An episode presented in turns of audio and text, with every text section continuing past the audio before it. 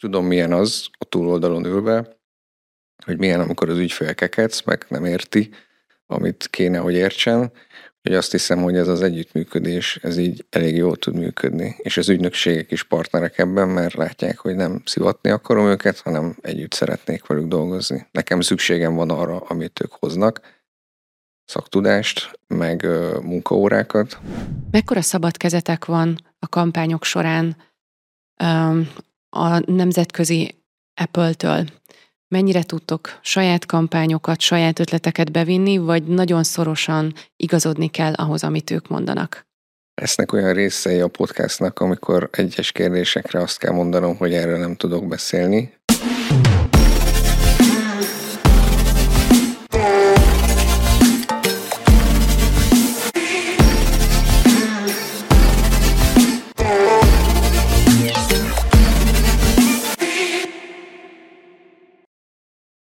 Sziasztok, ez itt a Marketing MSC következő epizódja. A mai vendégem Buru Ferenc, az iStyle régiós performance marketing menedzsere.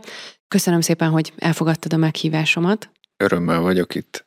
Egy rendkívül izgalmas területről fogunk beszélgetni. Egyrészt szerintem a performance marketing is a marketingnek az egyik legjobb meg legnehezebb területe. Másrészt meg azért a cég, ahol dolgozol, szerintem sokak számára egy ilyen álom munkahely. Hogyan kerültél te ide, és mikor? Itt minden jó sztori, ez is véletlenül indult el. Nagyjából másfél éve dolgozom itt, és egy kedves ö, ismerősöm kérésére ö, jöttem, aki szintén performance marketingben ö, motorozik, és ő úgy vélte, előttem került az Einsteinhoz, és ő úgy vélte, és azért is hívták őt oda, mert akkoriban az Einsteinnál volt némi szükséglet a digitális marketing kompetenciák emelésére. Ezt nagyon szépen mondtam, de valamennyien ismerünk ilyen cégeket. Szerettek volna egy kicsit pengébbek lenni a digitális marketingben, és ezért hívták oda a srácot. És engem további erősítésképpen csábítottak oda. Én pedig elfogadtam. Alapvetően egy cég digitális marketing ökoszisztémáját fejleszteni. Az egy jó kihívás. Ügynökségi oldalon ugye a mindennapjaink része ez. De amikor client side-ról is megvan ehhez a megfelelő akarat, akkor ez egy nagyon szép feladat. És uh, itt abszolút ez volt a helyzet teljes mértékben meg volt az autorizáció vezetői oldalról is, és minden oldalról ahhoz, hogy, hogy építsünk egy nagyon szép digitális performance marketinges ökoszisztémát. Volt egy nagyon szép méretű adatvagyon, meg van is, amit lehetett használni okosan, és mindez sikerült így az elmúlt másfél év alatt szépen építkezve lépésről lépésre. Most már mondhatom azt, hogy egyértelműen cutting edge performance marketinges ökoszisztémával rendelkezünk. Fontos kiemelni a lépésről lépésre történő építkezést, mert az online marketing, a PPC, a performance marketing az, az egy ilyen felforgató tevékenység alapvetően. Két mondatban el tudnád mondani, hogy pontosan mi a performance marketing, hogy akik nem feltétlenül biztosak ebben, ők is tudják, hogy mik a részei igazából? Nálatok? Ami konkrétan hozzám tartozik, és az, ami szerintem nagy rész le is fedi a performance marketinget, mint területet, az egyrészt a, a measurement, az nagyon fontos, tehát az eredményeknek a mérése. Online-ról beszélünk, tehát célszerűen a, mi történik a honlapomon, illetve hogy mi történik, és hogyan történik annak a forgalomnak a honlapra terelése, amire nekünk szükségünk van, mi történik az online marketinges csatornáinkon. Ez mind-mind a measurementnek a feladata, és anélkül nincs jó online marketing. Ha nincs mérés, akkor semmi sincs. A következő fontos területek tágabb értelembe véve a PPC, tehát a fizetett része a forgalomterelésnek. Ez lehet Facebook, ez lehet Google, ez lehet TikTok, ez lehet ö, sok minden már, lehet Teads, lehet programatik. És van a nem fizetett része, ez lehet social, ez lehet kereső. És van egy direkt része is, ami szerintem azért kakuk tojás, mert a direkt forgalom azt jelenti online marketinges nyelven, aki nem keresőből jön, meg nem a Facebookról jön, hanem konkrétan beírja azt, hogy iStyle.hu. Miért? Hát nyilván, mert tudja, hogy létezünk. De ezt nem biztos, hogy ő online tudta meg, hanem lehet, hogy elsétált valamelyik üzletünk előtt, vagy látta a tévében, vagy hallotta a rádióban. Tehát a direkt forgalom az ugye online manifestálódik, mert mégiscsak a honlapunkra érkezik a látogató, de maga a journey az nem ott indult. A directed measurement szempontjából onlinehoz sorolnám, viszont a forgalom keletkeztetése, az impulzus, ami elindítja a usert a journey ami hozzánk vezet, meg egy iPhone megvásárlásához vezet, az direkt esetében egyáltalán nem biztos, hogy szintén online indult. Nagyjából ezek azok a területek. Illetve az influencer marketing, ami Hogy performance azt nem tudom, de hogy online az biztos. Erről foglak majd később egy picit bővebben is kérdezni. Ugye azt mondtam az elején, hogy régiós performance menedzser vagy. Igen. Milyen régiók tartoznak alá? Mit jelent ez pontosan? Hány országért felelsz? Kelet-európai régió a miénk, kilenc ország. Megpróbálom felsorolni mind a kilencet, mert nagy égés lenne, hogyha nem sikerülne. Számolom. Köszi. A csehek, a szlovákok, szlovének, a románok, a magyarok, a makedónok, a horvátok és a szerbek. Meg vagyunk? Nyolc. Új, új. Bulgár, Bulgária. Megvan a kilenc. Azért ez kilenc ország, és rengeteg csatornát is felsoroltál, Igen. ami alá tartozik. Mekkora csapat kell ahhoz, hogy egy ekkora gépezetet működtessen? Hány főből áll mondjuk egy ilyen marketing csapat? Szigorúan csak az online-ra gondolsz, vagy Igen, a teljes most marketing? csak az online-ra fókuszálnék. Hmm. Országon válogatja. Maga a régió például érdekesség, hogy nagyon fejnehéz a csehek miatt. Mert annyira fejlettebb piac az összes többinél, most csak iStyle vonatkozásában tudok beszélni. Egyébként de... minden máshol is ezt veszük észre, hogy a csehek olyan szinten Nagyon vannak elhúztak. elhúzva digitális Igen. térben tőlünk magyaroktól. Vásárlóerőben is. Igen. És meg digitális tudatosságban. Mindenféle És online marketing eszközökben is. Egyértelműen ők már sokkal inkább, nem azt mondom, hogy egy UK markethez hasonló, mert ott még nem tartanak, de, de a mi régiónk ezzel a kilenc országgal így, hogy benne van Csehország, így, így fejnehéz a csehek irányába. Tehát gyakorlatilag, ha a cseheknél valami nem kóser, akkor, a, akkor az egész régió megérzi. És ez azt jelenti, hogy a cseheknél dolgozik a legtöbb ember a csapatban, a marketingem? Nem. Nem. Három nagy húzó országként tudom mondani Romániát, Magyarországot és Csehországot. Egyértelműen a háromból Magyarország a legkisebb a másodikak a románok vásárlóerőben is mindenféle téren eltérő vásárlási szokásokkal bír, mind a három ország. Az Adriatic Region is más vásárlási szokásokkal bír, de a magyar és a román az körülbelül egy liga egyébként, a csehek nem. És hogy hol mennyi ember dolgozik, minden egyes országban van egy, egy online felelős, aki egyébként a webshopért is, illetve az e-commerce részekért is felel, és van egy offline marketinges, illetve nyilván eltérő mértékű asszisztencia, és nagyjából egyébként ennyi. De konkrétan performance, tehát PPC-vel és ezekkel foglal, és measurement foglalkozó ember, az én vagyok egyedül a régióban.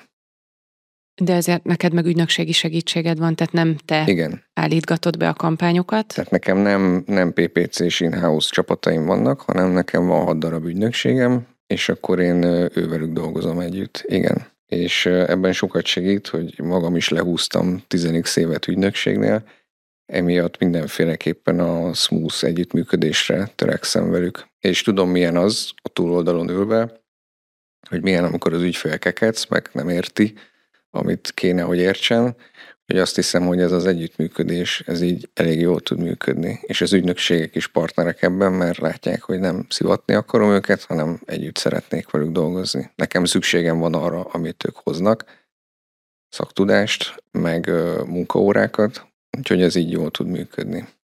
Mekkora szabad kezetek van a kampányok során a nemzetközi Apple-től? Mennyire tudtok saját kampányokat, saját ötleteket bevinni, vagy nagyon szorosan igazodni kell ahhoz, amit ők mondanak? Lesznek olyan részei a podcastnak, amikor egyes kérdésekre azt kell mondanom, hogy erről nem tudok beszélni, vagy nem Nyugodtan minden részletéről bármikor. tudok beszélni. A helyzet az, hogy az Apple az nagyon szereti kontroll alatt tartani, hogy ő róla mi jelenik meg. Ez a ez náluk a letisztultsághoz ö, köthető, alig ha nem. Például kapunk egy olyan ö, gyári fotót, ami a legújabb iPhone-nak a kamera szigetéről készült, nagyon közelről. Szépen megcsillan rajta a fény, fantasztikus, éles retina felbontású képről beszélünk, tényleg olyan a monitoron, hogy legszívesebben meg akarnád nyalni. Gyönyörű nem tudjunk vele feltétlenül performance marketing szempontból mit kezdeni, mert nem generál úgy vásárlásokat mondjuk egy Google Performance Max kampány részeként, vagy lehet, hogy jól mutat egy social media felületen, de de ezek brandépítő, és a, az Apple kiválóságát erősen sugárzó képekről és kreatív anyagokról beszélünk, de van, hogy kérni kell például, hogy olyan fotókat vagy olyan anyagokat kapjunk, ahol használat közben látszik a termék. Vannak ilyenek és léteznek, de, de ezeket van, hogy kérni kell. Az Apple ragaszkodik ahhoz, hogy amit ő arculatként meghatároz, és ami az ő marketing osztályuktól kijön, azokon egészen minimális, de leginkább semennyi módosítást tudunk végezni. És ehhez joguk is van. Hát, hogyha az ő termékeiket promotáljuk, akkor ők nézetem szerint nekik erre minden, minden lehetőségük, és mondják meg nyugodtan. Mennyire szoktátok, mennyire kell lokalizálni a kampányokat? Mennyire más egy kampány, ha Gondolom ugyanúgy időszakok vannak ott is minden országban. Igen. Ugyanabban az időszakban ugyanaz a kampány mennyire tér el mondjuk Csehországban, Horvátországban, meg Magyarországon? A nyelven kívül gondolom. Elég homogén.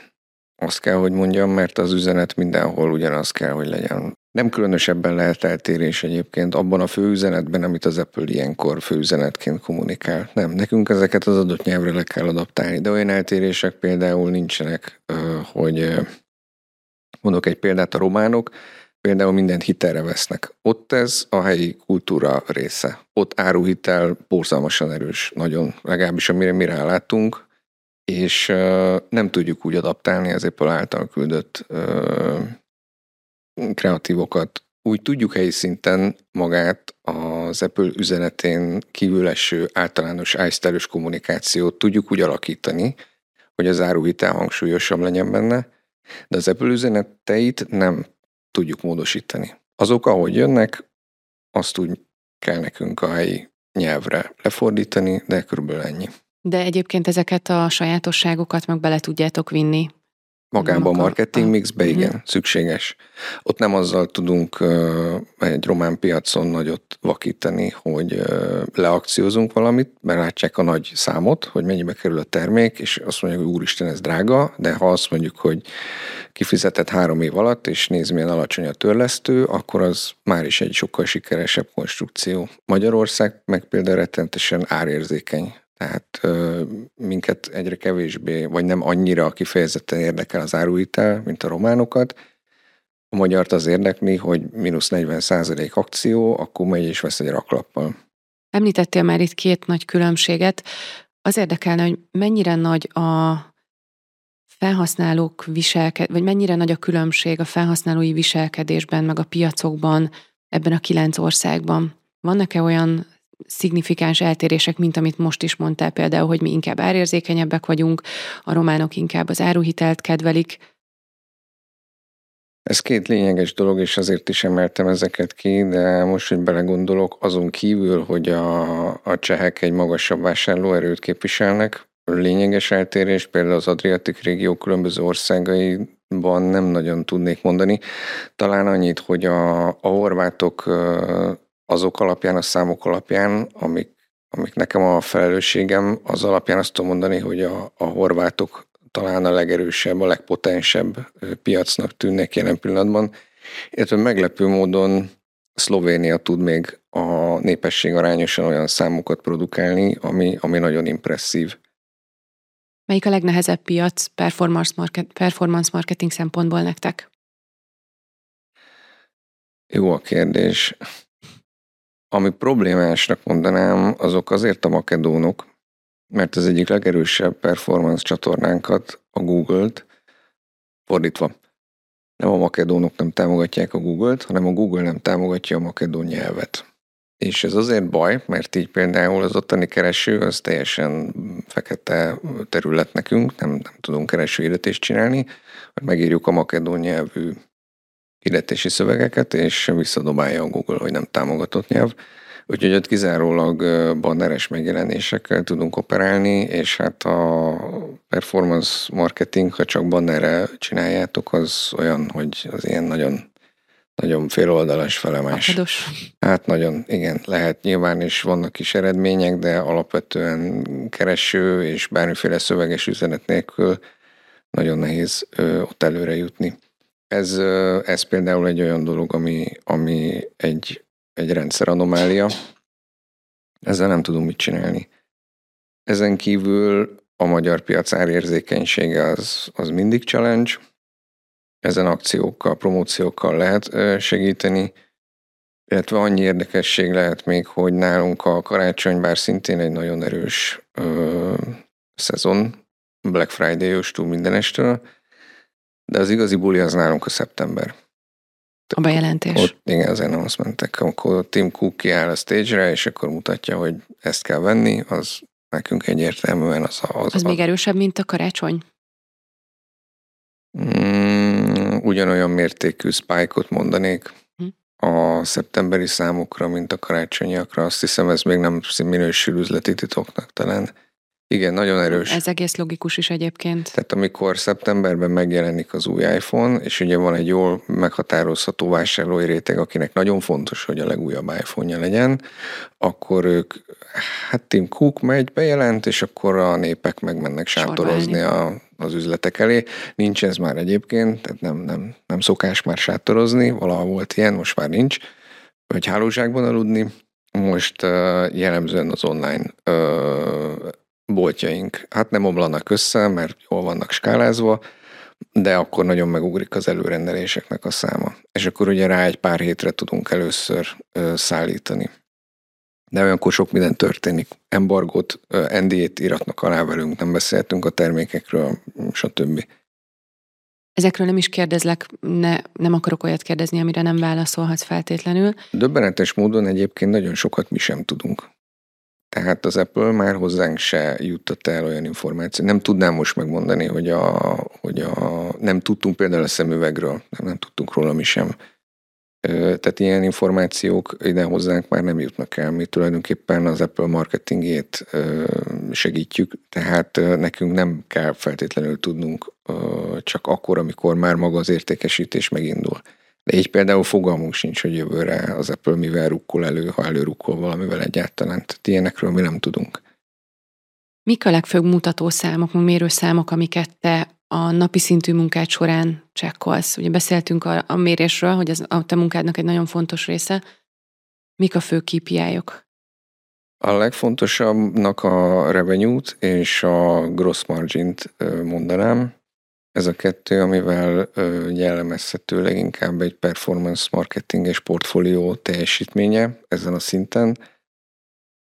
A jó revenue termelő képesség az nagyon fontos, de hogyha a gross margin ö, alacsony marad, akkor az nem feltétlenül ö, jelent jó teljesítményt. Nyilván megint nem árulok el nagy titkot azzal, hogy egy széles termékportfólióval rendelkező e-commerce cég esetében a termékeken lévő haszon mennyisége divers, tehát más mennyiségű haszonkulcsal működik az egyes termékkategóriáknál, nagyon sok minden, és nyilván az a hatékony performance marketing és portfólió, ami nem csak volument, tehát revenue termel nagyobb mennyiségben, hanem úgy vannak kialakítva az értékesítési csatornák, hogy arra, arra is megfelelő fókusz kerül, ami a, a revenue-t, az ár, a bevétel tömeget, illetve arra is megfelelő fókusz kerül, meg marasok profitot, gross margin tud nekünk termelni. Így lesz kiegyensúlyozott. Ebben neked performance marketingesként mekkora beleszólásod van, vagy elmondják a számokat, hogy ezt kell teljesíteni, és te döntöd el, hogy ezt hogyan éred el, milyen termékösszeállítással, esetleg milyen akciókkal, vagy ezek is jönnek központilag? Nem én döntök az akciókról. Javaslatot szoktam rátenni, hogy amikor látom, hogy egy-egy termékcsoport az jól működik, illetve a, most már vannak olyan elemzéseink, amikor tudjuk, hogy az év egyes időszakában melyek azok a termékcsoportok, amiken jobban lehet azokat a célokat realizálni, amiket évelején kitűztünk, és akkor ezeket szoktuk mondani, igen, hogy jó lenne most tolni ezt, egy kicsit letekerni amaszt, egy kis pénzt elvenni innen, és azt áttenni a moda, és erre általában meg szokott lenni a nyitottság, és ez nagyon jó. Összességében egyébként komoly százalékokat lehet évvégén pluszba összehozni, pusztán azáltal, hogy ezt a flexibilitást az ember meglépi. Említetted már a Google Ads-et, hogy azt aktívan használjátok. Milyen csatornákat használtok még, amit, amit el lehet mondani? Nagyon szívesen kihagynám a Facebookot, de hát nem lehet. Nyilván ez a második. Ott van a YouTube, ami hát ugye a Google Ads-nek nekünk szakmabelieknek integráns része, mert ugyanazon a felületen kezeljük, mint a keresőt, meg a GDN-t, de mm, laikusok kívülállók számára a YouTube az egy külön csatornának tűnhet. A Facebook és a Google csatornák mellett nálunk van egy erős TikTok jelenlét. Én ehhez ragaszkodtam egy pontosan másfél évvel ezelőtt, mert úgy voltam vele, hogy fiatalos, lendületes márka, úristen, micsoda közhely. Na szóval nem megengedhető ma szerintem egy erős brand esetében, hogy ne legyen TikTokon valamilyen jelenléte. Hirdettek is, és content is van, vagy csak az egyik? Van content, egy kiváló ügynökséggel dolgozunk együtt, és van nagyon jó contentünk, Hirdettünk is, de nem találtuk el, nem kaptuk el azt, amit szerettünk volna a hirdetésekkel. Úgyhogy azt tudom mondani, hogy TikTokon a TikTokos közönség rezisztanciája a reklámokkal szemben annyira magas, hogy, hogy mi a bajtuk. Nem láttuk értelmét pénzt önteni TikTok kampányokba, Elképzelhető, hogy valamit mi nem csináltunk jól, ez, ez, a, ez a fajta alázat, ez mindig megvan bennünk. Még nem tudtuk felülvizsgálni, nem jutott még rá erőforrás, hogy újra relancsoljuk azt, azokat a TikTok kampányokat, de mi felhagytunk ezzel. És úgy döntöttünk, hogy TikTokra csak TikTok videót csinálunk legyen sok követőnk, tudják, hogy ki az az iStyle, mit csinálunk, és hogy remek cool dolgokat osztunk meg az Apple termékek használatával kapcsolatban, és más célunk nincs is. Nem akarunk mi ott a TikTokon most erőszakkal reklámot mások elé tenni, mert, mert úgy tűnik, hogy nem működött. Használtok-e influencereket? Igen, alkalmanként és rendszeres tartalomgyártóként is akit érdekel, az kövesse be a TikTok csatornánkat. És hogyan méritek az influencer marketing hatékonyságát? Követők számában, és hát nyilván a videók megtekintése, ez, ez mind fontos. Hál' Istennek mindegyik emelkedik. Ha egy vagy két csatornát kéne választanod, akkor mi az, ami a legjobban működik nálatok? Mi az, amit soha semmiképpen nem hagynál el? Hát erre az a baj, hogy annyira egyértelműen rá tudom vágni, és szerintem bárki, aki hasonló sapkát hord az országban, mint én, és ide ültet ebbe a székbe, az valószínűleg pontosan ugyanezt fogja neked mondani, hogy hát Google Search, anélkül nincs élet, tehát ez teljesen egyértelmű, ez annyira, annyira egyértelmű, hogy menjünk is tovább.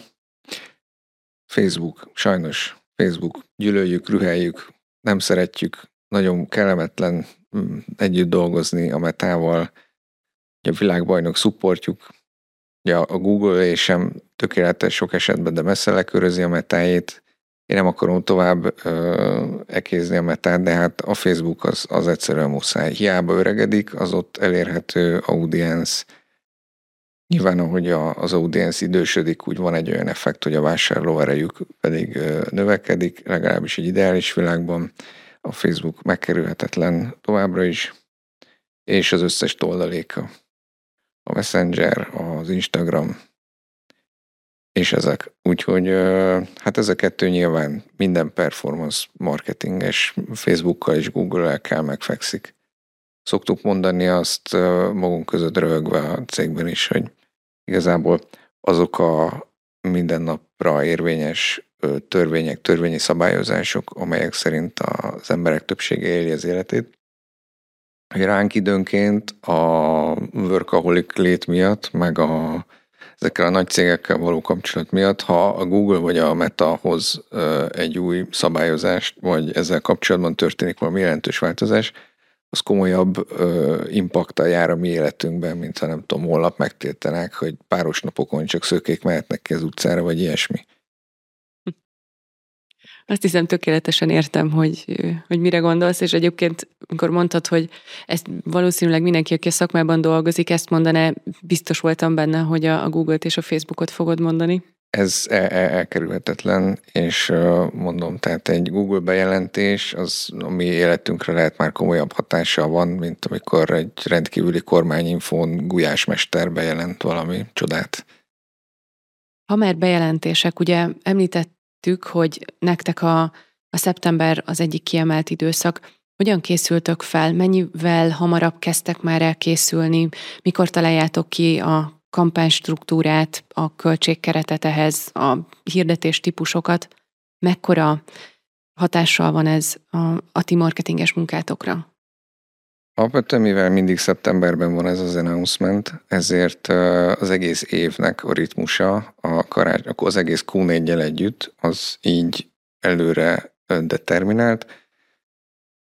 Egy nagyon jó haverom írta ki nemrég valami posztba, és én tökéletesen egyetértek ezzel, hogy ki a Q4-es stratégián, meg a Black Friday-en szeptemberben kezd el mm, agyalni, az elbukta azt az évet Q4-es stratégiát Q1-ben kell kitalálni, és uh, utána egész évben rá kell készülni, a módszereket ki kell tesztelni, szükséges erőforrásokat rá kell alokálni, ha ember kell, akkor az embereket fel kell venni, és ki kell képezni, és amikor eljön a Q4, meg a szeptember, akkor ezeket az akcióterveket végre kell hajtani. Amíg megtörténik a bejelentés, és amíg szegény Apple marketinges részleg szanaszét küldi a bolygó minden felére a szükséges anyagokat, amik ugye egyik pillanatra a másikra esnek ki az NDA alól, hát akkor tényleg szétküldik mindenkinek, hát ez mindig beletelik egy pár órába. De ez a pár óra, ez tud kritikus lenni, mert ugye mindenki nagyon várja, hogy ezek megjelenjenek mindenhol, lehessen rá rendeléseket leadni, mindenki el tudja olvasni, meg tudja nézegetni a képeket, hogy tényleg annyira ütős lette, mindig az lesz, jövőre is az lesz, és az egy, az egy húzós éjszaka, igen. Hát hajnali három-négy, akkor, akkor szokás haza taxizni, vagy rutinosabbak hújnak egyet bent az irodába, aztán másnap kezdődik előről a buli. Rutinos marketingesként azért azt tudom, hogy ilyenkor a Mur- Murphy az mindig ott van, tehát ami elromolhat, az, az el is romlik. Volt-e, volt-e már olyan, hogy valami olyan igazán nagy gebasz történt kritikus pillanatban? Lefagyott mióta, a rendszer? Mióta én itt vagyok, nem. És uh, nem, nem. Ez elég mázik. golyóálló, igen, elég golyóálló a rendszer, amit tudunk nyilván, próbálunk redundánsan csinálni, valamit nem lehet, érdekesnek mondanám, hogy nem is a technikai része az, ami, ami meg tud rogyni ilyenkor, hanem egy ilyen maraton során vannak olyan tevékenységek, amit tényleg csak egy vagy két ember tud csinálni a cégnél, és ha ők éppen egészségügyi vagy bármilyen okokból nem elérhetők, azt most már kritikusabbnak mondanám, mint a technikai jellegű issukat. Mert szerver kapacitást bármikor lehet bérelni. Még többet. Ezekre rá lehet készülni. Építhető úgy a technikai háttér is redundánsra, hogy, hogy ezekkel ne legyen probléma. Nem csak az e-commerce része, az ERP része is bármi. De van néhány olyan kulcsember, aki, aki valamiért abban a néhány órában nem tudja oda tenni azt a 250 százalékot, na az nagy baj. És általában ezek olyan emberek, akik ö, nem tegnap óta dolgoznak a cégnél, és ö, nagyon nehéz őket akár helyettesítéssel, akár bármi mással is. Szóval az a, az a pár nap, az tényleg olyan, hogy akkor ott kell lenni. És akkor valamikor nagyon-nagyon tud hiányozni egy-egy szakmai kompetencia. Nagyon nem jó például, hogy én vagyok az egyedüli performance marketinges harci ninja ebben a régióban. Nyilván ért hozzá még ö, több marketinges is, több országban is. Ez azt jelenti, hogy rád nagyon kell vigyázni. Nem, ez azt jelenti, hogy ez így egy nagyon ö, ez egy nagyon fejlesztésre szoruló ö, része ennek az ökoszisztémának. Mindenki pótolható, ez egy HRS alaptétel, és ezt én is vallom, ezzel nincsen semmi probléma, ez teljesen természetes, de nekem például egy komoly mulasztásom az, hogy nem volt még időm kiképezni ö, magam mellé, alá, közé, fölé egy olyan valakit, helyettest, ö, segéderült, vagy egy olyan fiatal, törekvő tehetséget, aki adott esetben még nálam is agilisebb, affinisabb, és nagyon remélem, hogy idő után nálam is jobban fog érteni ez az egészhez tehát ez nekem egy adósságom még, hogy ez nincs, és ez nagyon fontos lenne. Picit ehhez kapcsolódik, sőt, egészen ehhez kapcsolódik az a kérdés, hogy mi számodra a legnagyobb kihívás ebben a pozícióban? Most az egyik részét talán már megválaszoltad az előbb, de azon túlmutatóan szakmailag is, akár emberileg is. Mondtam az elején, hogy a performance marketing az egy felforgató tevékenység. Nagyon sok esetben látunk olyat, hogy a clienthez megérkezik a performance marketinges nagyágyú, vagy kis puska, mindegy, és elkezdi mondani, hogy ez rossz, az nem jó, a measurement egy halom, kaki, nem jó, a honlap is nem jó, nem funkcionál, nem felhasználóbarát, nem jók a rendszerek, nem jók a struktúrák, hogy néz ki ez az URL struktúra, hogy néz ki ez a termékoldal, nem áramlik az adat az egyes marketinges csatornák között, az e-mail marketingről az, az is nincsenek mérve a, a megfelelő csatornák, tehát, tehát sorolja azt, hogy, hogy mi az, ami mi az, ami fejlesztésre szorul. És uh, így nem lehet mert uh, emiatt nagyon sok helyen nagyon gyorsan megutálnak minket, és ez tök jogos, mert ha valaki csak azt sorolja, hogy mi az, ami nem jó, nem jól működik, és változtatni kéne rajta, akkor ez annyira nem feltétlenül konstruktív, és nem is lehet az egészet egyszerre mindennek nekiállva megjavítani. Ez nem jó stratégia, és emiatt vezető autorizáció sem nagyon lesz ezek mögött, mert csak azt látják, hogy itt ez a hölgy, vagy itt ez a csávó, bejött ide, és azt mondja, hogy és mindent leszarozott, és uh, hiába mondja, hogy így kéne, úgy kéne, úgy kéne, de nem lehet egy komplet céges struktúrát most ennek a ugri fülesnek a szavára hirtelen alapjaiba átalakítani. Sok esetben kéne igen, de ezt lépésről lépésre építkezve fokozatosan érdemes és kell és lehet csinálni, és akkor könnyebb vezetői autorizációt és még budgetet is találni az ilyen törekvésekre. És nagyon örülök, hogy például az Einstein-nál ezt az utat követtük, és, és ennek abszolút támogató, támogatással lett, támogatást találtam erre a, a menedzsment részéről is mert az alapoktól építkezve az elmúlt másfél évben sikerült most már felépíteni azt, amit amire alapozva most már lehet a nagyon jó online eredményeket is hozni. Már idén is, jövőre pedig már mindenféleképpen. És nagyon jó lenne, hogyha ez a fajta felforgató jellege a performance marketingnek meg tudna szűnni azáltal, hogy ez a rendszer szemlélet és az alulról fokozatosan építkezés az, az népszerűbb lenne. Azért nehéz egyébként, mert amikor valaki elér a szenioritás kapujába, PPC-sként, vagy performance marketingesként, akkor hirtelen rájön, hogy nem azt mondom, hogy egy ilyen mindenható komplexusa lesz az embernek, de egy kicsit igen, mert nagyon sok adatra rálátunk, tényleg rengeteg adat van, ami a látóterünkben van, Rálátunk a honlapra, a csatornákra, a marketing folyamatokra, pénzekre, büdzsékre, termékekre, nagyon sok mindenre. Van, amikor még a client service-re is kénytelenek vagyunk rálátni, próbáljuk kerülgetni, de valamikor muszáj.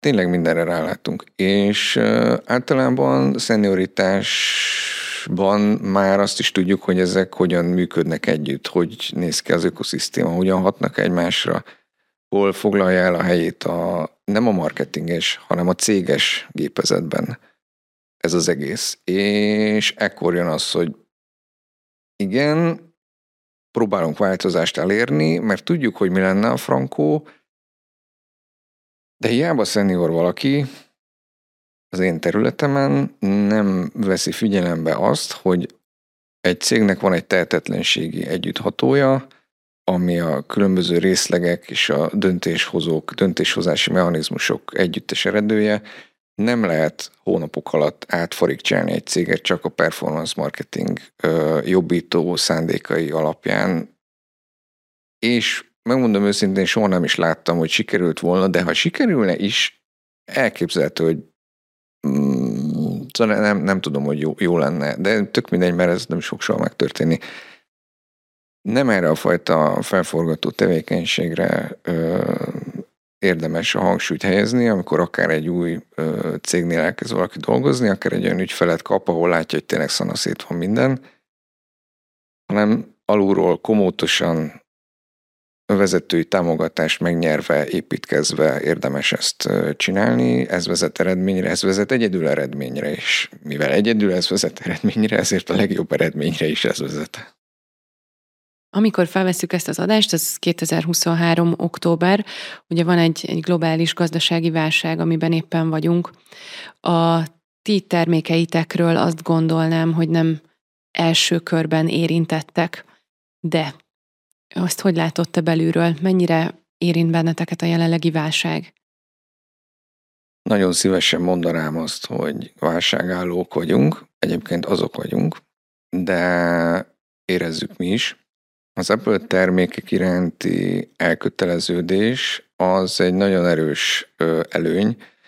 Mi azt látjuk, hogy aki eddig is Apple-t vásárol, az ezután is azt fog. A másik, ami ilyen nagyon hot topic mostanában, az a mesterséges intelligencia, és ahogy látom, ez a performance marketingben is igazán mélyen jelen van. Igen. Ti foglalkoztok-e már vele, és aki lát minket, az, az látja a Feri arcát, aki csak hallgat minket, azoknak elmondom, hogy az összes artizma összerezzent. Miért? Én nekem konstans kétoldali vértolulást okoz, amikor ezt mesterséges intelligenciának hívják. Mesterséges intelligencia definíció szerint, aki átmegy a Turing-teszten, ami azt jelenti, hogy ha nem látod a nyelvi modellt, a beszélgető partnert, akkor nem tudod megmondani, hogy emberrel vagy géppel beszélsz. De ha ezen a teszten átmegy, azt hiszem, úgy emlékszem, hogy akkor lehet őt mesterséges intelligenciának nevezni, valójában ezek tanuló algoritmusok. Ez machine learning, és nem artificial intelligence, és tudom, hogy ez egy, nem egy lényegesnek tűnő különbség, de mivel rajta vagyok az autisztikus spektrum zavaromban, ezért a perfekcionizmus az nálam betegség és állapot, és nem pedig csak egy rigója. Úgyhogy a mesterséges intelligenciától, igen, attól bizony a, amúgy farcom görcsbe tud rándulni.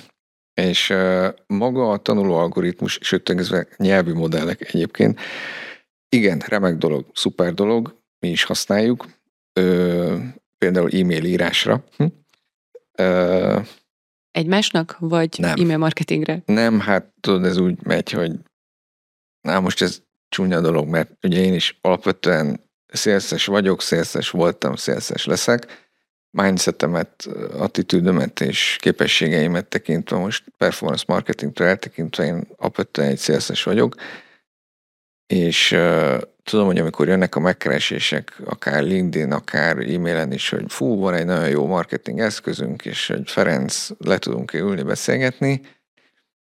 Én tudom, hogy ő ezt a levelet elküldte 150 e-mail címre, és egy darabig mindenkit megtiszteltem azzal, hogy visszaírok. Még rá is néztem az eszközre, a túra, amit kínálgatott, és általában tényleg jónak tűnik, de vagy használunk már kettőt, más miatt, vagy nem jó nekünk, ilyen olyan okokból, de ezeket el kell utasítanom alapvetően 100-ból 99-et.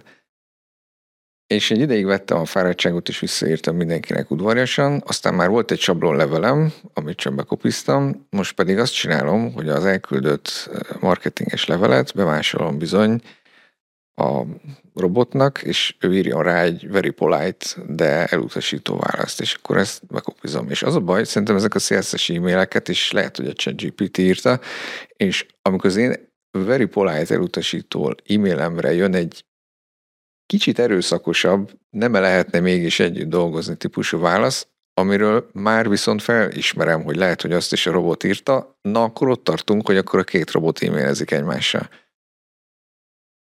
De jó. például. E- Ennek azért vitatható, hogy mennyi értelme van, de ezen egy picit túlmenve marketing szempontból használjátok-e? Szöveget ö, szoktunk vele íratni, de bele kell igazítani.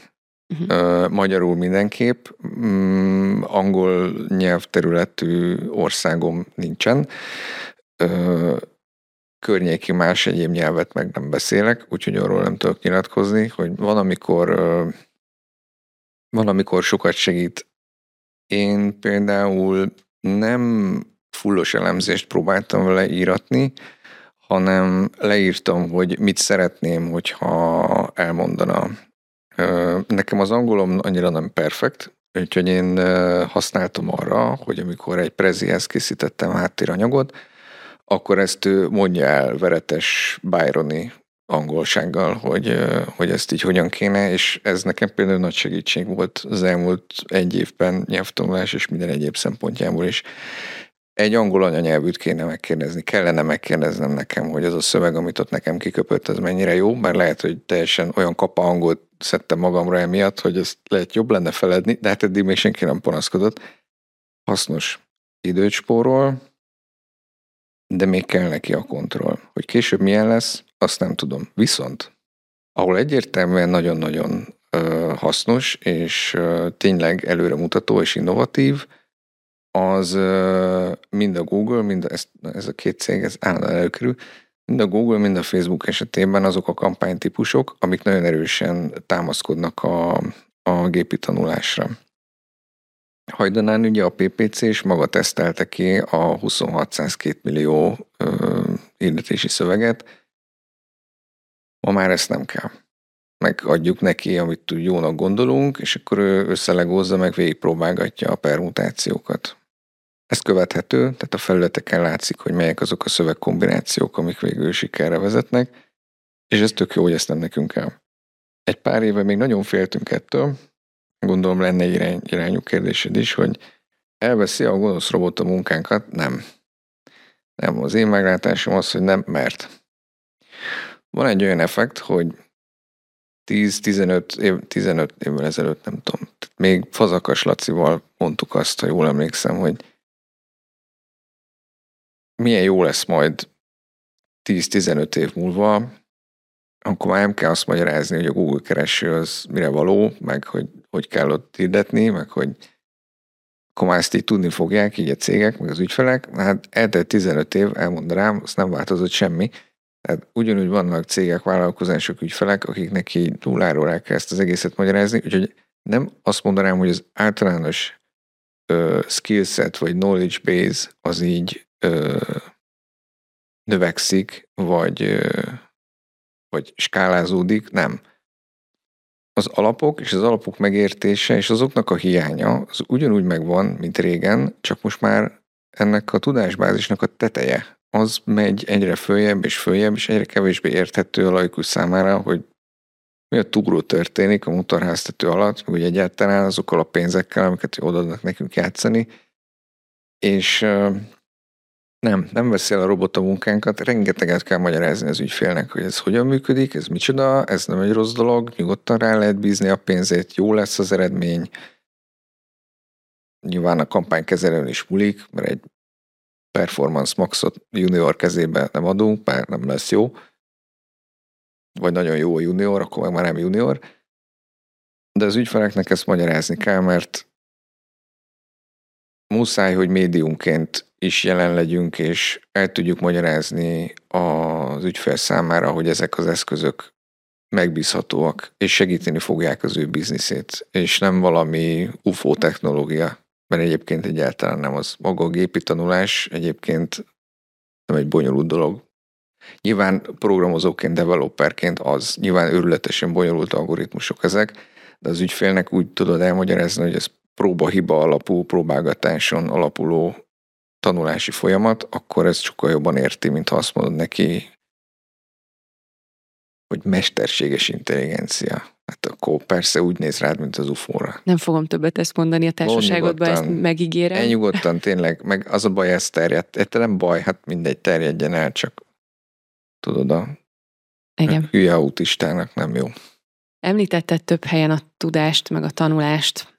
Te hogyan képzeld magad, mennyire tartott fontosnak? Azért kiderült szerintem a hallgatók számára is, hogy elég mély és elég globális tudásod van az online marketing nagyon sok területéről. Fontosnak érzed-e még ezek mellett, vagy ezek után is, hogy folyamatosan képezd magad? És ha igen, akkor hogyan képzeld magad? Miket olvasol, miket hallgatsz, mit nézel? Rettenetes imposztor. A marketing MSZ-n kívül, ugye? Amely, hát az természetesen az összes adást ha meghallgattam, amikor tudtam, hogy jövök. és előtte is. A, a rettenetes imposztor szindrómám van, mint minden jó szakembernek, tehát az arcom is nagy. Én ezzel békében élek, és amíg befér az ajtón, nincs probléma. Az impostor szindrómának köszönhetem azt, hogy még ennyi idő után is a munkaidőm jelentős százalékát önképzésre fordítom, és ezt mindenkinek kötelezővé tettem az összes csapatomban, vagy hát tenném, vagy szeretném tenni, mert enélkül nagyon gyorsan elavul az ember tudása ezen a területen. Én nekem az utánpótlás képzés az amúgy is egy szívügyem, pár éve, amikor még ügynökségnél voltam, akkor én nagyon sok interjút, szerintem több száz interjút folytattam juniorokkal, junior potentátokkal, és nagyon kellemetlen volt az élmény, mert a junior PPC-s az hmm, úgy jött be az ajtón az esetek többségében, mint hogy én például remek junior űrhajós vagyok, tudod? Nagyon sokáig visszatom tartani a pisilést, nehezen szédülök el a körhintán, szóval én tök jó junior űrhajós vagyok. Na, a junior PPC-s jelentkezők jelentős része az hasonló szinten volt junior PPC-s, ez nem az ő hibájuk volt, ez nem a jelentkezők hibája volt, ez nagyon fontos. Őket tényleg érdekelte ez a terület, és tényleg szerettek volna ebben fejlődni, és én nagyon dühös lettem, mert nem tudtam mondani egy olyan képzést, amire egy rámutatok, és azt mondom, hogy azt végezd el, testvérem, és akkor gyere vissza, és akkor tudok neked adni egy, egy ügyfelet, és akkor föl tudok venni, és tudunk együtt dolgozni. Nem volt ilyen képzés, és annyira dühös lettem, hogy én, én elkezdtem leírni, hogy én mit várok el egy juniortól pontosan. És én 450 oldalal később abba hagytam az írást, és akkor rájöttem, hogy ez tulajdonképpen egy tananyag, úgyhogy azóta van egy Google Eston folyamunk, és ezt mondom az összes tanulónknak is, hogy a lifelong learning az itt nem egy bullshit, hanem eszenciális. Én a mai napig minden héten kétszer-háromszor a Search Engine Landet végig pörgettem, és ha van olyan cikk, és van olyan cikk, amiről én se tudtam, hogy az úgy van, akkor azt, akkor azt elolvasom. Én a WordStream blogot is nagyon szeretem, és egyszer siófokon sikerült kezet fognom Larry Kimmel, az nem semmi, és köszi Cserme Jákosnak, hogy elhívta, és ő, az ő írásait például különösen kedvelem. Illetve hát ott van Avinas papa, és a nem, nem cutting edge, hogy hívják az ő, a Google-nek volt az Analytics evangelistja nagyon sokáig, most már ott hagyta a Google-t, és más csinál, de neki például olyan ilyen 10-20 oldalas mm, cikkei voltak hetente, két hetente, hát az egy hétvégi. Az egy hétvégi olvasmány, és akkor azzal telt a szombat délután, hogy a Corvinest elolvassuk. Mai napig a How to Win Big című cikke, ami ott van a blogján, bárki keressen rá, akit érdekel, hogy működik az online marketing ökoszisztéma, ennél jobb kezdőanyagot mai napig nem tudok mutatni neki. Ezek zseniális dolgok. Tehát engem ők, ők azok, akik így vittek, meg vezettek az úton. Ezt majd belinkeljük a leírásokba. Remek nyugodtan.